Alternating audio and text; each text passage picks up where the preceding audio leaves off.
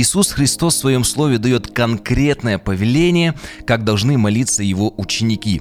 Это повеление записано в Евангелии от Матфея, 6 главе, 9 стихе. «Молитесь же так». Обратите внимание, что Иисус Христос не сказал, что вы можете для разнообразия молиться э, вот так вот, но конкретно молитесь же так. И далее с 9 по 13 стихи в Евангелии от Матфея идет скелет, каркас, образец для нашей молитвы. Это молитва Господня или молитва Отче наш. Меня зовут Михаил Крюков, это подкаст «Вера от слышания». Мы начинаем очень важный цикл подкаста, посвященный разбору молитве Отче наш. Я уверен, убежден, что вы очень много важного почерпнете для себя и своей молитвенной жизни, внимательно прослушав весь цикл. Обязательно подпишитесь на подкаст, если вы еще этого не сделали. Заранее благодарю за ваши комментарии и реакции к выпускам. Также есть аудио и, видео, и видео версии подкаста практически на всех известных площадках подкастов. Э, все ссылки на них, а также на мои социальные сети э, есть на сайте podcastmk.com или в описании э, под этим видео или аудио, смотря где вы смотрите или слушаете. Давайте с вами начнем с очень странной просьбы апостолов Иисуса Христа. А, в Евангелии от Луки в 11 главе в первом стихе написано «Случилось, что когда Иисус в одном месте молился и перестал, один из учеников его сказал им, Господи, научи нас молиться, как и Иоанн, ну, креститель имеется в виду, научил учеников своих. Почему это очень такая вот э, странная просьба. Все дело в том, что мы должны вспомнить э, то, а кем были ученики апостола Иисуса Христа. Ученики были правоверными иудеями, которые с детства знали множество молитв, они молились с детства, там минимум 3-4 раза в день. Они знали, как нужно молиться, могли сами, сами семинары по молитвам проводить. Они имели такой колоссальный молитвенный опыт. И вдруг они спрашивают, они просят Иисуса Христа, научи нас молиться. То есть они говорят, оказывается, мы-то и не умеем молиться.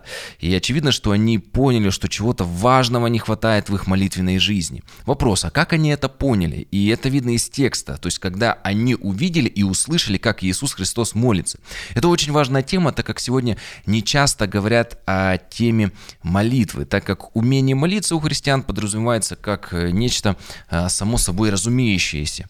Э, это наподобие того, как если я бы посвятил подкаст теме «Как научиться дышать». Ну, это является является естественным для нас, так и ученики Иисуса Христа тоже а, так думали, что с молитвой у них все в порядке. Ведь они призваны апостолы, великие служители великого учителя, а оказалось, что они не совсем э, то ему умеют молиться. Когда они попросили Иисуса Христа научить, то он не сказал, можете еще и так вот молиться. Но напомню, Евангелие от Матфея 6 глава 9 стих, здесь написано «молитесь же так. И здесь можем сделать важный вывод, что Иисус Христос не только сам молился, а, не только ученикам говорил, что необходимо молиться, но Он еще и учил молиться. Получается, что в молитве нужно учиться, и э, нужно также и учить молиться. Этот разбор э, я также делаю в нашей церкви по воскресеньям в рамках воскресной проповеди, а начал я его потому, что достаточно часто слышал от верующих, даже которые в Боге дольше, чем я живу на этом свете, что у них возникают периодически большие сложности с молитвой. Кто-то говорит, что периодами как будто в какую-то пустоту молится, кто-то не понимает, как молиться, какая должна быть структура и подобные такие вопросы. Думаю также, что многие слушатели или зрители этого подкаста также сталкиваются, или, может быть, сейчас находятся в трудном таком положении, не понимаете, как можно там, например, долго молиться, регулярно, потому что некоторым сложно это делать. Я уверен, что разбор молитвы «Отче нас» поможет а, нам разобраться со всеми этими вопросами, вопросами и научиться от самого Иисуса Христа, как правильно и эффективно это делать. Начнем с того, а как Иисус Христос учит. Обратите внимание на то, что Он не рассказывал об основах молитвы или, знаете, там пять принципов молитвенной жизни, как сейчас, да, популярно. Он действует совершенно иначе. Он дает образец молитвы, тренирует их молиться, сразу же переходит к практике, так как теории у этих иудеев было достаточно много. И вы знаете, можно такой пример привести. Вспомните, а как писалась и исполнялась музыка во времена классиков, ну, так называемая классическая музыка. Музыка во времена Иоганна Баха или э, Генделя в то время не, был, э, не было же даже консерваторий высших таких учебных э, музыкальных заведений. И гениальные произведения, которые писались там и на 16, на 18 э, голосов, это очень сложные произведения. Сегодня это мало кому под силу такое написать, и тем более прочитать или воспроизвести. Э, это многие-многие годы, десятилетия у людей уходят. И э, люди, которые писали в то время такую музыку, они не имели музыкального образования. А что еще более впечатляет, что и были исполнителями этой музыки э, тоже простые люди, не имеющие специального образования. Но как же это могло быть? Э, к примеру, э, я как упомянул Бах, он обучался у своего старшего брата, так скажем, индивидуальные были занятия. И как, э, например, в смежную область переместимся тоже в творчество, как могли гениальные художники создавать произведения, если в то время тоже они не учились в архитектурных академиях. Но многие из них были учениками великих мастеров. И подобных примеров можно воспроизвести множество в истории. И принцип ученичества, когда знания передаются не от э, теоретиков к незнающим студентам, ученикам, а от мастеров к ученикам. Вот этот вот принцип, да, ученичество от учителя э, к ученику, от учителя не теоретика, а практика, который сам умеет это э, делать, а не тот, которого тоже научили, ну, теория, а не практики. И Сегодня, ну это, конечно, другая тема для разговора, но все равно скажу, что сегодня есть такая система, специальные вот учреждения образовательные, но при этом сегодня не так много гениев и имен, как, например, так, так же раньше было. Поэтому мы видим, что это очень эффективный э, способ обучении. И вот эти вот репетиторы, учители прошлого, они использовали такой же э, метод, такой же подход, как Иисус Христос. Не рассказывали, как надо делать, а сами делали и учили в процессе. Э, непосредственно Иисус, мы как видим, учил своих учеников на практике. Он молился, они слышали и э, имели с ним такую вот практическую связь. И интересный еще момент, что и как э, великие мастера прошлого, в творчестве, в культуре, они набирали не только способных учеников, но тех учеников, которые сами к ним приходили и которые имели желание учиться. Они сами этого хотели и к ним приходили, сами их искали и находили. Это тоже интересная тема, может быть, когда-нибудь о ней отдельно поговорим. И как мы видим, что Иисус Христос, он сразу переходит к делу. Он не говорит, в какой позе надо молиться, в какое время, сколько по продолжительности. Он говорит, молитесь же так, смотрите и повторяйте.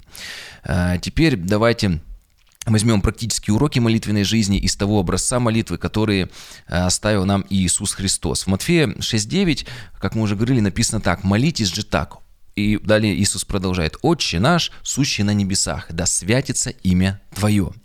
И сегодня давайте вот начнем разбирать первую половину этого стиха. И важный момент, что Иисус Христос дал образец молитвы не с целью, чтобы ее просто зазубрили и повторяли ученики. Но тогда бы они ничему не научились. Они просто выучили, знаете, стихотворение, молитву. Но чтобы ученики анализировали э, и стали молиться бы сами самостоятельно в соответствии с этим образцом, скелетом структуры. И здесь вот важная цель, еще раз подчеркну, что цель этой молитвы, то, что Иисус им дал, чтобы они сами молились своими словами, но используя эту структуру. И эта молитва очень простая, она несложная, она доступна даже самому простому человеку, даже ребенку. А как она называется? Называется молитва Господня или молитва Иисуса Христа, молитва Отче наш. А по факту чей она стала? Она стала молитвой учеников, апостолов. И должна стать также и нашей молитвой. Теперь давайте поговорим о структуре. Начинается она с обращения. Кому она обращена? К Отцу. А почему тут уточнение «Отец, который на небесах»? Здесь на самом деле не стоит какую-то мистику вот строить. Некоторые пытаются, но все же, я думаю, не стоит. Все дело в том, что если было бы написано «Боже мой», то, или «Бог мой», то не нужно было бы уточнение, что Бог, который на небесах. Но раз говорится «Отец мой», то нужно было уточнение, что обращение происходит не к земным отцам или уважаемым людям, или духовным лидерам или авторитетам, а к Богу. Но к Богу нужно обращаться как к Отцу. Это вот это обращение. Это вот э, важный момент, ведь в, во все времена люди здоровались и здороваются друг с другом. Во времена Иисуса Христа приветствовали поцелуями, где-то еще осталась эта традиция. В нашей культуре это больше у родственников да, осталось. Сегодня мы здороваемся в основном рукопожатием и обязательно говорим «здравствуйте» или «привет», и если знакомый э, человек с тобой не поздоровался, а пришел сразу с просьбой, сразу к, с делом своим к тебе, например, займи мне там столько-то денег, э, то это воспринимается как грубость. Такой человек считается бестактным. Э, так и к Богу мы должны приходить, начиная с обращения, с осознанного обращения, к кому мы приходим, кому мы обращаемся. И далее идут три просьбы, которые относятся, относятся первые. Во-первых, смотрите, приоритет к Царству Небесному, к духовному миру. И звучат они так, да, что Господь да святится или да прославится имя Твое, пусть Господь придет в Царствие Твое, и пусть исполнится воля Твоя. И далее идет три просьбы, которые относятся к нашей материальной земной жизни, чтобы хлеб наш насущный Господь подавал нам на сей день. Ну, то есть, Господь, мы просим о наших практических бытовых нуждах, потом мы просим, чтобы Господь простил нам наши прегрешения, долги, и чтобы Господь помог нам, а, чтобы мы в искушение не впадали. И заканчивается эта молитва словословием «Вот Твое царство и сила и слава в веки веков. Аминь». Еще раз получается обращение, кому мы обращаемся, далее три нужды мы молимся о, о нуждах, так скажем, Царства Божьего, а, и потом о, о земных, земных наших нуждах. И может возникнуть вопрос, а вообще, а кто так молится в начале о нуждах Царства Божьего, вообще о Царстве Небесном? Небесном, а потом же о земных наших проблемах. В основном люди сразу начинают с земных нужд. Не здрасте, без приветствия, сразу «Господи, помоги!» Вот, решил вот эту ситуацию.